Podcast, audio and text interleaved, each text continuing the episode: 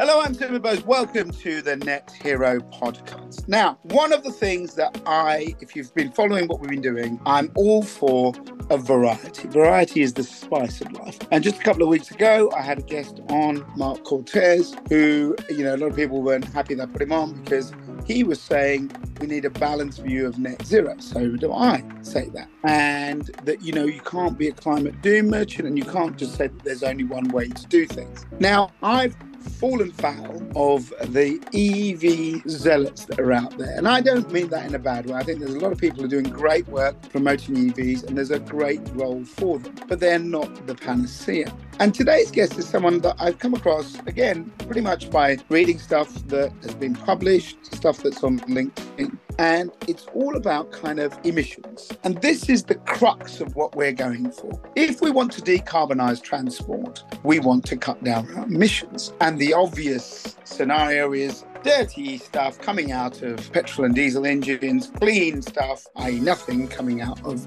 EVs. But that's not really the full story. There are lots of different emissions associated with a vehicle, from the particulates that the tyres throw up to you know the residue and elements that are inside the materials that are degraded over time and so much more my guest today is a guy called nick Molden who runs a company called emissions analytics and they look at basically testing in real world, uh, independent circumstances, a variety of different vehicles. So but one of the things that's really important is, you know, how clean a vehicle is. My guest today is Nick Molden, who runs an organization called Emissions Analytics. And I've been following Nick's stuff on LinkedIn, also his publication, because he's been looking at vehicles of all kinds and getting a true picture of what the emissions are around their day to day activities. And the good thing is, it's all independently done. So, Nick, welcome. Hi there. Thanks for inviting me. Tell us in a nutshell how emissions analytics came about. Because you've been for about 10 or 11 years. Is that right? Yeah, that's right. And the, the thing which got us into this in the first place was worrying about fuel economy, worrying about the miles per gallon fuel consumption figures in the brochure when people bought cars, not representing what really happened on the road. And uh, the gaps were, you know, 10, 20%. So that meant people were paying more for their fuel. But that led us very quickly to CO2, which is very closely associated with, with fuel consumption, yeah. and then into NOx emissions. So we, we were testing lots of cars trying to get to the bottom of this, and suddenly found this world of emissions exceedances that we never dreamt would be so bad where were you working before? Are you from the vehicle world? Are you did you work for a manufacturer as a sort of emissions tester? No, not at all. My background is actually in the media primarily and, and on the business side. But what I am by training is an economist who's very interested in market failure. And market failure, that is the core of the environmental problem where people privately create pollution, which they dump into the environment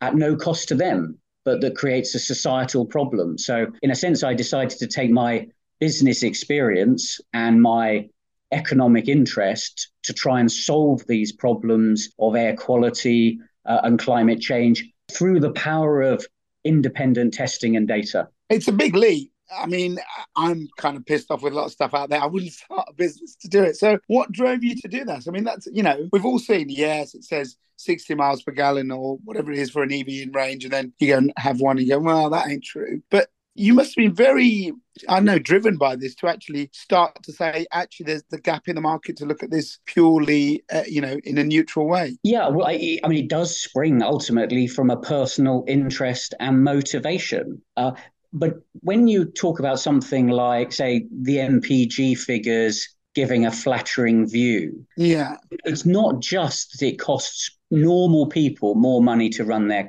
car. Yeah. At the macro level, it leads to a misallocation of resources, as as economists would call it, i.e., people would buy the wrong sorts of cars for their purpose on these misleading figures. They would then emit more than they the driver thinks the car would emit. And overall, essentially, it boils down to making us all poorer. It makes us poorer financially. It makes us poorer in terms of the quality of the environment. So it's not just an innocuous, uh, well, it's just an official number on a piece of paper. Don't worry too much about it. It makes us all poorer and the quality of life worse. And that So, yes, it is springs from a personal motivation, but I think it's a big motivation and in today's environment, a really important one. How does um, emissions analytics work? Can you tell the listener what you do? You are for profit, so let's be clear about that. But you go about, can you take us through a process of how you test a car? Doesn't matter whether it's an ICE car or an EV car. What would you do?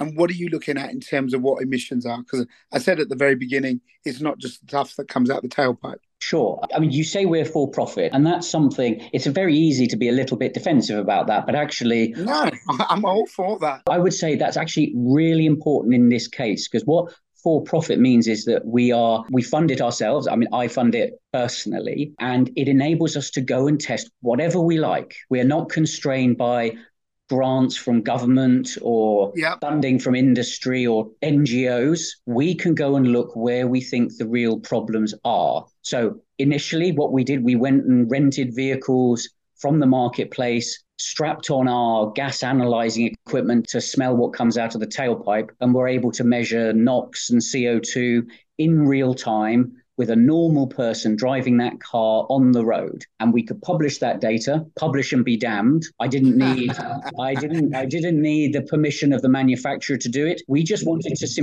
what was really happening with real people. I mean i love it. I love it I love it because it's very ballsy and it's the way to do it. It's very kind of journalistic. But, you know, that's the thing people would say is you're not, we want to be very clear. You don't go and get Kia or Tesla or Ford and say, give us a car and then we'll test it. And then you're beholden to see what results you get because you've got a master there. You just go and rent it like a normal car. You do your testing, then you publish, and then say to them, "Have a look at this." Is that how it works? That's right. And and it's important to say we are not pro or anti car in any policy way yeah. from us as a company. And there, therein, we publish good results as well as bad results. What's astonishing now is how much below the regulatory limits a lot of the internal combustion engines still on the market are. So we, we've swung from a situation pre Dieselgate where there were all these over emitting diesels to a point now where we've got, you know, diesels now emit NOx probably 80 to 90% below the regulated limit. So we shout about those sorts of results just as much as we shouted about the exceedances before. We don't want to be seen as anti car, anti industry because we're not. What we want is the right data to be out there so everyone can make the optimal decisions. And, and, and that's why we've now turned our attention to tire wear. We think that is the, the big coming underappreciated issue with vehicles causing environmental damage. Let's talk about just before we get into the whole kind of debate about emissions, what cars are out there. And, and I particularly want to talk, as I said at the beginning, about the EVs. But just again, to get some background, how many cars do you test? Where do you publish the stuff? Are you scientists as such? So it, does it go in sort of official scientific documents? Or are you kind of much more a business oriented? You publish on LinkedIn or on your website or whatever for the general sector or in multi motoring magazines, things like that? I mean, we do some of all of that. Right. So we I've surrounded myself by scientists and engineers in the company to to offset the fact that I'm not one.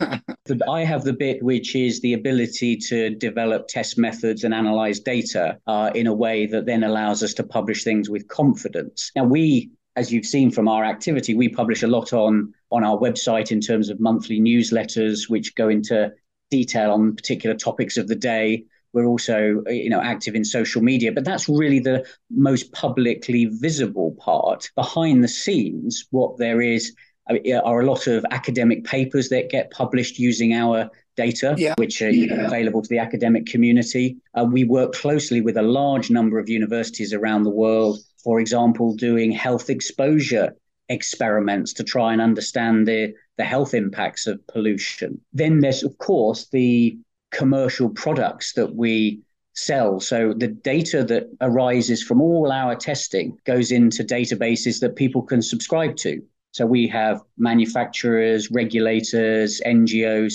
who subscribe and get then access to the full detailed raw data from our tests. So everything that we do is is accessible some for free publicly some via academic media and others through paid subscriptions what gives you your credibility because people say you know there are big testing houses european bodies as you say some, you know, uh, EU funded and UK funded, government funded ones are out there. What uh, gives you the uh, ability to stand up to the Pepsi challenge, as they used to say in my generation? Well, I, so I mean, ultimately, we know it what we do works because we have people come to us, and particularly that's motivated when they want to know what's really going on. And that's in contrast to when you just want to get a certification. So if you just have to pass some tests to be able to sell your product in the market, you tend to go to one of the bigger established operators. If you want to know what's really happening in the world and get an unvarnished view, then people come to us. In terms of credibility, because we are willing to publish both good and bad without fear or favor, uh, that has built our real public credibility. So, the most concrete example would be we were publishing papers showing the high NOx emissions from diesels in Europe yeah. about two years before Dieselgate blew up. Uh, and it was not a message that anyone particularly wanted to hear in 2013. the manufacturers obviously didn't, the governments didn't, no one really wanted to know. But then when it was proven that it was the case, then that that was the uh, possibly the single biggest thing which established our our authority. There is a sort of I think it's called the Vehicle Certification Agency. Is that right? Is that the, the sort of government one? Yes. Now what's your relationship with them or or are you sort of seen kind of as an outlier or, or do you have conversations with them I, mean, I think and it's true to say that with a lot of the, the, similar sorts of agencies and regulators we have ongoing dialogues and pretty good relations i think the common thing that though they look to is the work we do which is best described as independent surveillance. Yeah. So, yeah. You know, could they and whenever you're trying to, you know, monitor whether, you know, everyone's behaving and the emissions are low as they should be, you can do random sampling of vehicles, but that's always a tiny sample of the vehicles on the road. So with our program, which is, you know, a large program, we've tested, you know, over two and a half thousand vehicles over the years. You know, that's actually a really useful extra tool in surveillance because we pick up things that the official surveillance might not pick up. Uh, and so even though sometimes we may come out with messages that are not particularly politically convenient, the overall role as surveying what's really going on actually it, it is a valuable one. And, and that's why agencies around the world, you know, talk to us regularly. I'm glad we cleared that up for the listeners so we, we know where we're coming from. So let's get down to it. Let's do a very basic kind of idiot's guide because I am a basic idiot. What are the emissions out of cars? So let's take a petrol car, a diesel car, and an EV. Let's just talk about what emissions do you look at? So, so that the, the, the actual types of emissions we look at are carbon dioxide, carbon monoxide, the nitrogen oxides, particles, also a range of VOCs, including things like formaldehyde. Um, so it's a, it's a big suite of, of uh, pollutants that we can measure in real time. So we don't just know the totals, we know when those emissions were emitted, like under heavy acceleration or going up a hill or something like that. So that's the depth of of, of data we get. But you do the same circuit. So you'd go, I don't know, let's be in the real world. You drive the car, it goes to Sainsbury's car park, then you go up a hill, then you stop in traffic, you go on the motorway. Do you try and do the same thing with each car so you're getting a, a level parameter for how you're testing? Very much so. We, we developed, um, right back when we started, something called our EQUA test, which is uh, approximately a three hour on road route made up of urban, rural, and motorway driving. So every vehicle is driven on that same route within some very tight parameters. So you're not allowed much deviation in terms of traffic flow or weather conditions. And the net effect of that means that all those thousands of vehicles that we've tested, you can compare uh, with a good degree of precision between the different cars tested. So we can do a meaningful comparison between a car tested five years ago and a new one tested today to show how much improvement there's been over time. Let's look at petrol car. What is a you know a standard petrol car? What does it chuck out of its exhaust, and what's the difference between that and what a diesel car chucks out? Okay, so increasingly, most of the pollution comes during what's called cold start, i.e., when you're starting the car first thing in the morning and the engine is cold. Right. For about two minutes, a petrol car emits quite a lot of nasty stuff, uh, particularly volatile organic compounds, carbon monoxide. So you don't want to be standing too close for that first couple of minutes. After that, then the after treatment systems, the catalytic converters all kick in, and then almost nothing is coming out of that exhaust for the rest of the journey, except for relatively high levels of ultra fine particles, totally invisible and minute particles, but a lot of them.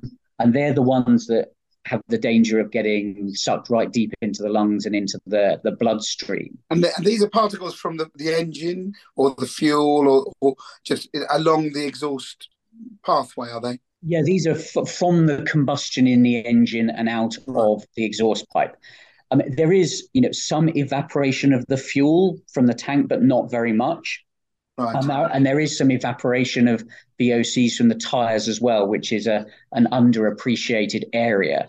But it's fair to say, as if you're driving along in your petrol car, you know, you've been going for five minutes, and even driving fairly fast, there is basically nothing coming out of the exhaust pipe except these ultrafine particles, and of course the carbon dioxide from the combustion. Right, that's that one. It's a world away from vehicles of 20 years ago. It, it's really low. On the diesel side, diesel side has the same cold start problem, but that lasts a bit longer, more like 10 to 15 minutes. So again, sort of stand clear for the for that initial period. But after that, after that, diesels have lower emissions than than petrol cars. They have really, yeah, yeah, absolutely. You know, one of the horrible paradoxes of Dieselgate is that now diesel cars are cleaner than petrol cars. So the carbon dioxide is is less to the tune of about fifteen percent, um, because diesel is a lower carbon producing fuel. That's why we went into it in the first place. But also the particles are lower because they all have very good particle filters on them. And now with the AdBlue systems, the NOx has been brought down to very low levels. So as you are as you are going in your diesel, nothing's coming out. I did have a, a diesel. What is AdBlue? Because you have to add it, and you've got to have it topped up every year. It's effectively a urea solution. So it, it's it's an ammonia solution, and what happens is you inject that into the hot exhaust, mm and the ammonia reacts with the NOx to neutralize it effectively. So it's a relatively cheap, abundant compound that selectively reacts with the NOx to get rid of it. it. It really works very, very well. What about particulates? Well, on the diesels, because they have these what's called DPFs, diesel particulate filters, it virtually clears it up completely. Uh, they've got better and better over the years, now to the point the filtration efficiency is 99.9 plus percent. So it captures the vast majority of particles. The only thing you need to be careful of is that your filter doesn't get blocked or broken in some way. So, which is more an MOT, you know, annual service check question. But so long as they're working, they are amazing at clearing up particles. So, would you say, let's take a modern car within the last five years, a modern petrol car and a modern diesel car? Would you actually say the diesel car effectively is cleaner over a, a, a one year driving span than the petrol? Definitely. Wow, that's not what's in the common perception. Uh, no, no, it's not. No, it's not. And and I, I would say the, the the more recent you get, the cleaner it gets. So probably, you know, the, the, really good diesel ones have probably come on the market in the last three years, and they're getting the NOx levels down to s- similar levels to to the petrol cars as well. So essentially, it just leaves, you know, everything's about the same, except diesels have lower CO2 and lower particles. That's uh, simplifying the situation, but it is essentially the case. So if you buy a brand new diesel today from any reputable manufacturer, you will, it'll be better than buying a petrol car. But that's so against the public perception. You're a heretic, Nick. You're a heretic. Well, and I'm not pretending, you know, diesel, the brand of diesel from a passenger car point of view is dead. You know, there's very, yeah. very few people, you know, that's the sad truth of it. But, you know, diesel, one has to reflect, diesel is an almost miraculous fuel. in the sense of the energy density of it. So the um, distance you can go on a cup full of diesel is extraordinary. And yeah. diesel is a very safe fuel to handle. It's not flammable in the same way that gasoline is. No.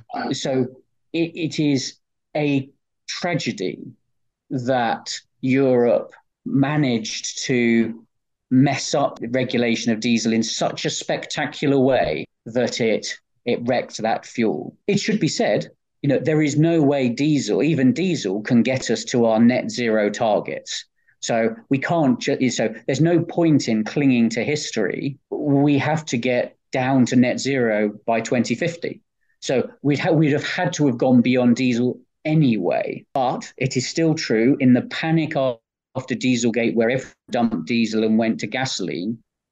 To a large extent, that's probably made our emissions worse, not better. Let's move on to electric cars. So, mm-hmm. what emissions come from electric cars? And let's do the two types, although there aren't many of them. There's the hydrogen fuel cell ones and the general BEV ones, the, the normal battery ones. What does an EV produce any emissions? Uh, it, it, certainly does. Yes, I mean there's there's two main sources of emissions from battery electric vehicles, which are in the manufacture of it and in the usage from particularly tire emissions. I mean, the manufacturer side, obviously, there's the the mining, refining of the materials that go into the batteries and the motors, uh, and then obviously the construction of the vehicle. So it, every vehicle has these construction emissions. Yeah. Um, it's just that battery electric vehicles with the batteries generally have probably five to seven tons more CO2 emissions in their manufacture than an equivalent internal combustion engine. Now, over time, you may be able to reduce that. Let me just stop you there. Now, that's a really interesting point because a lot of people say, well, you're not thinking, you're not saying the right thing because, you know, we're talking about emissions when you're driving it and you're talking about embedded emissions as such. But that that is a significant figure. So are you saying that actually the narrative it's difficult because you could say, well, actually, the narrative for an ICE car is how much emissions in its embedded carbon footprint do we add to its running as well. Mm-hmm. There, there are two conversations. The, the general conversation for most people in the street is if I say to them, does my petrol car or my diesel car or my EV produce anything? They'll say the EV produces nothing. Your point here about the embedded critics of you, and I've seen them say, we, you know, that's not relevant because every car has an embedded carbon. We're talking about when an EV is driving, nothing comes out the tailpipe. Yes, the, the, the simple way of thinking about it is that EVs do have additional CO2, and it's and the and the additional bit is roughly equivalent to the CO2 emissions in making the battery because you could the CO2 in the engine of an internal combustion engine is roughly the same as the CO2 making the motors. So they cancel each other out. Right. The chassis is about the same anyway. Yeah. So, yeah. you know, this, so everything sort of matches up. The difference remains the battery as the sort of incremental CO2 emissions. And I know this is a bit of an approximation, but it's a good approximation. And the typical 80 kilowatt hour battery, you're probably looking somewhere between five to seven tons of CO2. So that's the incremental. So if you think about it in investment and return, you are investing an additional five tons of CO2 up front to get all the benefit of lower CO2 from operation. And one really has to remember an internal combustion engine, when it's running along the road, it is emitting an a lot of CO2. You know, it, it, can be, you know, 100, you know, easily 200 grams per kilometer. So you're emitting a kilo of CO2 every five kilometers. You know, it's a lot. We, we mustn't, we can't in any way put a positive gloss on that. So, no. so a so that five tons of extra manu- battery manufacturing does get paid back quite quickly by their battery vehicle. Some people say it's as low as one to two years of normal driving. Others say it's as much as seven, ten years. What matters is how clean the electricity is you're powering the electric vehicle and how many and how many miles you drive a year. And and you get it. So the range is very big depending on those those factors. But ultimately, in most cases, that upfront CO2 from the battery will get paid back. And overall, a battery electric vehicle will have lower lifetime CO2 emissions than an internal combustion engine, probably by our estimates of around 50% less. So, from a climate change point of view, battery electric vehicles are better. Make no bones about it. What about any any direct emissions? So nothing comes out the tailpipe because I remember driving the uh, the oh, I can't remember what it's called now the Mirai that's it, the Mirai, the Toyota one, and they said, you know, you can drink the water that comes out of it. Mm-hmm. And obviously, I've got an EV sitting there, and it is nice that when I drive, it's silent, nothing's coming out of uh, that compared to the, the petrol car. Um, but you've been talking quite a lot about tire emissions. So let's just clarify that. Are there any actual emissions from what would be the the battery compartment that get out, or is all the emissions that we talk about with an EV, apart from what we talk about the the embedded stuff, but all the emissions is really from the tire particulates. Is that what you're saying? Uh, that is the single biggest one. There will be some brake wear, but not very much because of the regenerative braking. So it is essentially all tire wear emissions. And the typical amount we would expect to see from a battery electric vehicle would be about 90 milligrams per kilometer of tire material. To put that in context, the particles that are allowed out of the tailpipe legally cannot be above uh, five. Wow. So, so the, the tire particles are many times, well, more than 10 times greater um, than the maximum permissible out of the tailpipe.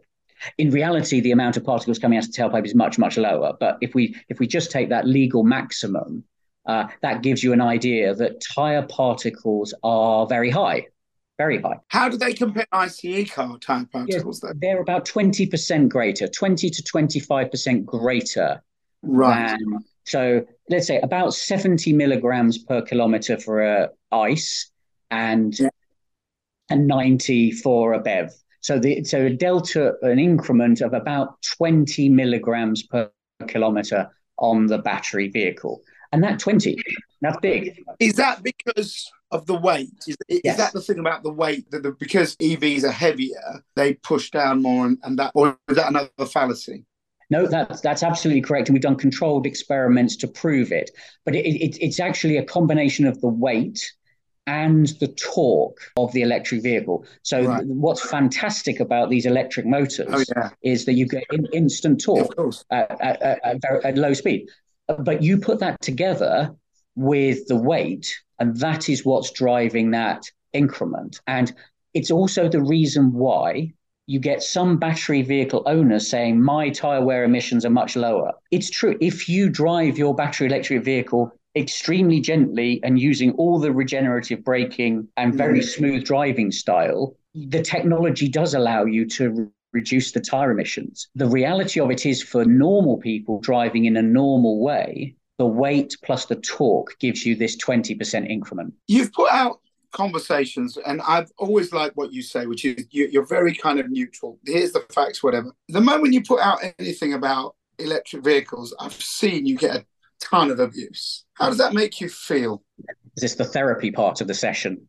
Um, it's, uh, I think, you know, I think of it from a statistical point of view, in the sense of anything we post tends to elicit reaction from a self selecting group of people. Yeah. And the people you do not hear from are the ones that either agree with you or think there's something in what you're saying or think you know they might not completely agree with it but you think they've got you they think you've got valid points those people in the main just stay silent so i always so whenever i'm on the receiving end of often ill-tempered yeah. ill thought through comments and people by the way not willing not really wanting to engage in conversation they're just trying to slap you down um, yeah.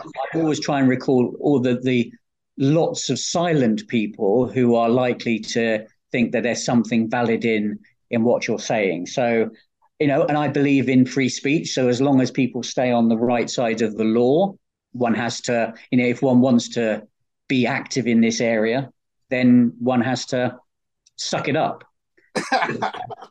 Let's get some things clear, right? You are not an advocate for diesel and petrol cars. You're not saying that let's just keep going as they are. You're putting the point about where the science is. Do you, let me put this question to you, which is this is the fundamental thing, and I struggle with this. Is electrification of transport the way to go? Because there are other things that I've done podcasts on, things like e fuels that have made me rethink you know, I see hydrogen playing a role for heavy transport. But it seems to be there is government push, there's all the chat out there, you know, the big sort of, you know, I don't know. Like I said, I call them EV zealots, but it's mm. probably a bit unfair to some of them, but some of them are who are that this is the only way to go. But we've got to be realistic about things that I think are very important, which are an equitable transition, a just transition. This is why my problem with the ULEZ expansion because it's just a broad brush thing that's attacking people who probably got the oldest cars because they're the poorest people getting hammered for it. Where do you sit on our reasoned way of reducing emissions? We all want to do that to get to net zero transport. But is it right now the cult of the battery car seems to be dominating the conversation? Well, there's certainly a culture of the battery car. Yes, that's true. And I think you were rather tentative in using the word zealot. I think that that's a positively generous and gentle word to describe. I'd use far stronger words, but no, that's fine. Yeah. yeah, I mean, it's obviously incredibly complex and fast moving situation, but I, I would characterize uh, my position as I think electrification is a, a, a very important and prominent way to decarbonize transport. Yep. But at the same time, I would say there is all the difference in the world between electrification and full electrification. And that is so uh, we think, you know, significant hybridization is vital. With full electrification of certain parts of the market and for certain usage cases is undoubtedly the best way forward. Also, I mean, e-fuels is a form of electrification. It is, you know, a way of storing surplus renewable energy in liquid form. So I would count that as electrification more than I would combustion. So electrification is is definitely the way forward, but not full electrification. Because if you force ele- full electrification into every usage case, you'll get many cases where the CO2 is worse than if you'd stayed with your original way of doing things. There's also very important point about robustness, um, in, in terms of ability to do jobs without running out of electricity in remote areas.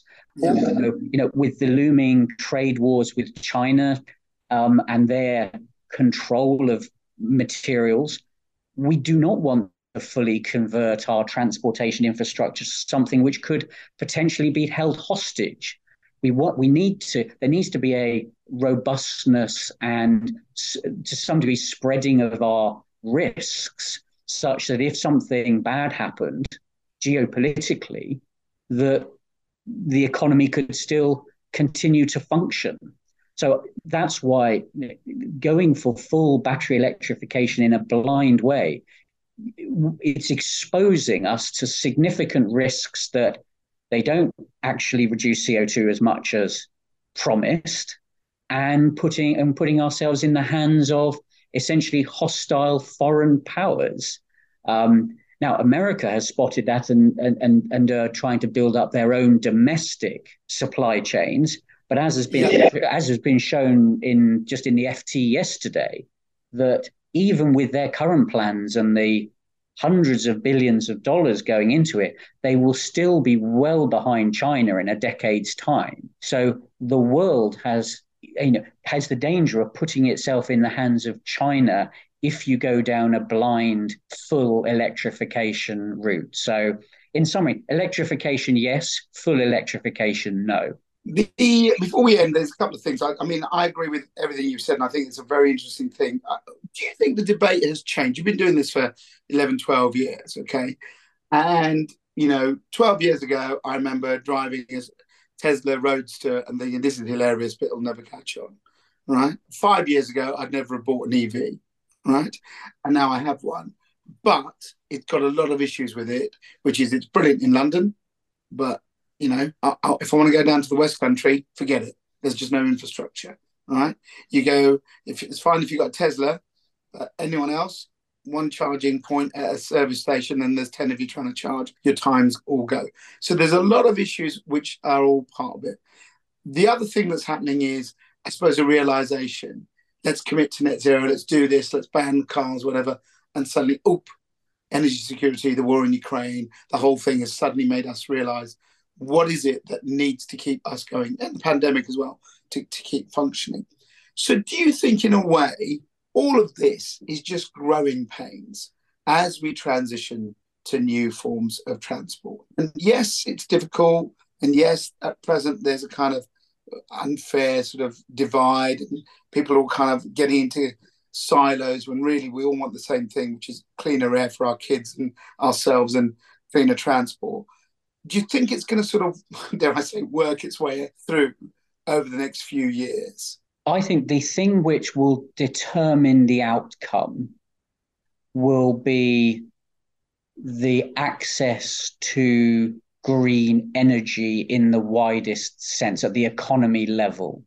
Right. In a, sense, in a sense, the transportation part is one manifestation and, and, and actually, when you look at the options, there are relatively few things you can do unless you totally decarbonize the grid and massively expand the grid as well. If you don't do that and your grid is still quite carbon heavy, you're mm-hmm. really just moving the deck chairs around the Titanic. And what so what we need to do as a country and, and countries generally need to do if there's a first priority, it should be to develop significant extra headroom of green electricity. Now, many people would say, right, let's go hell for leather with renewables or with wind and solar primarily. And, mm-hmm. and, absolutely that should happen. To some degree, it's happening already, but we should go further and faster as quickly, you know, as quickly as we can. But that's not sufficient. It may be necessary, but it's not sufficient to solve the problem because of the intermittency. To solve the intermittency, you either need to have grid level battery storage, which brings us back to all the same problems of materials, so which isn't really viable at scale, or you need essentially a big chunk of nuclear in, in all yeah. likely, in all likelihood.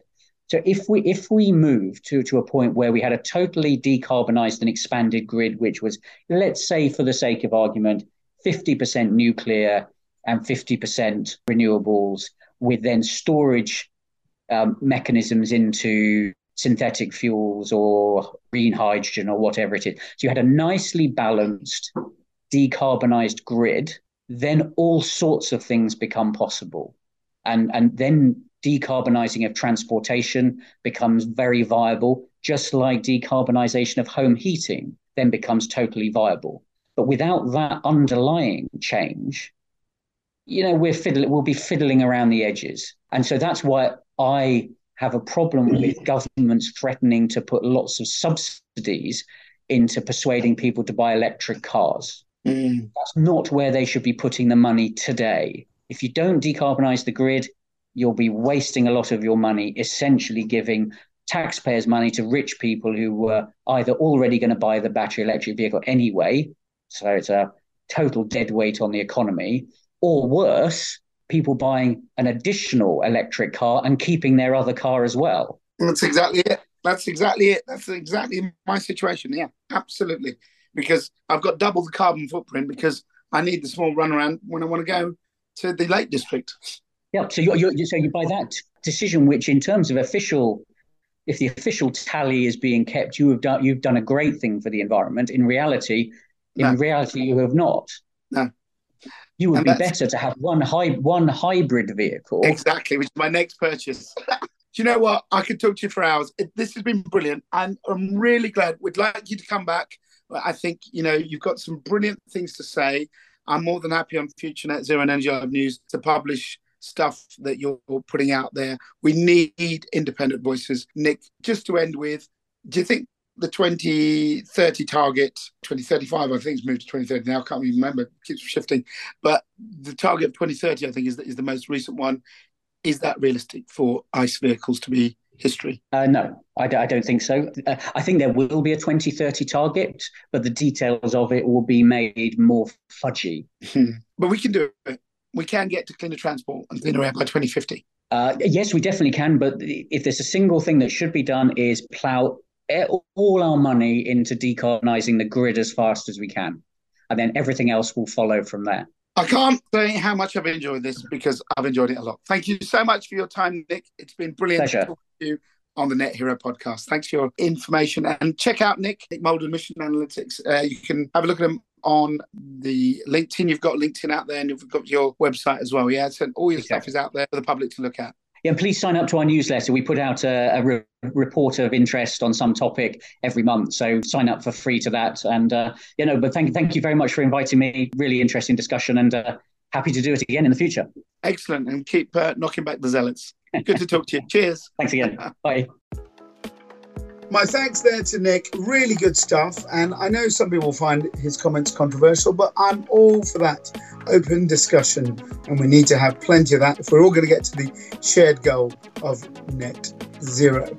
Now, a couple of quick things. This will be the last podcast for a little while, just going off on a little summer break, not for long, but we'll be relaunching the Net Hero podcast in the autumn. There'll be a new look, new logo. You've probably seen a bit of that already and we'll be doing it on video as well. So you'll be able to watch the podcast on YouTube. So do get in touch if you think you've got a story to be told or someone you know who should be featured on the podcast. We've got plenty of newsletters for you to sign up. So go to futurenetzero.com or energylabnews.com. Please sign up to our newsletters and you'll find all the news you want about net zero, ESG, and sustainability on those two platforms. So I'll see you soon. Please stay in touch on social media. Please rate the podcast, subscribe to it, and I'll catch you very soon. You've been listening to the Net Hero podcast with Sumit Bose from Future Net Zero. Visit our platform for all things net zero. And if you or your business is doing great things on the path to net zero and want to be featured on the podcast, email nethero at futurenetzero.com. Follow us on social media. futurenetzero.com. Better business, better planet.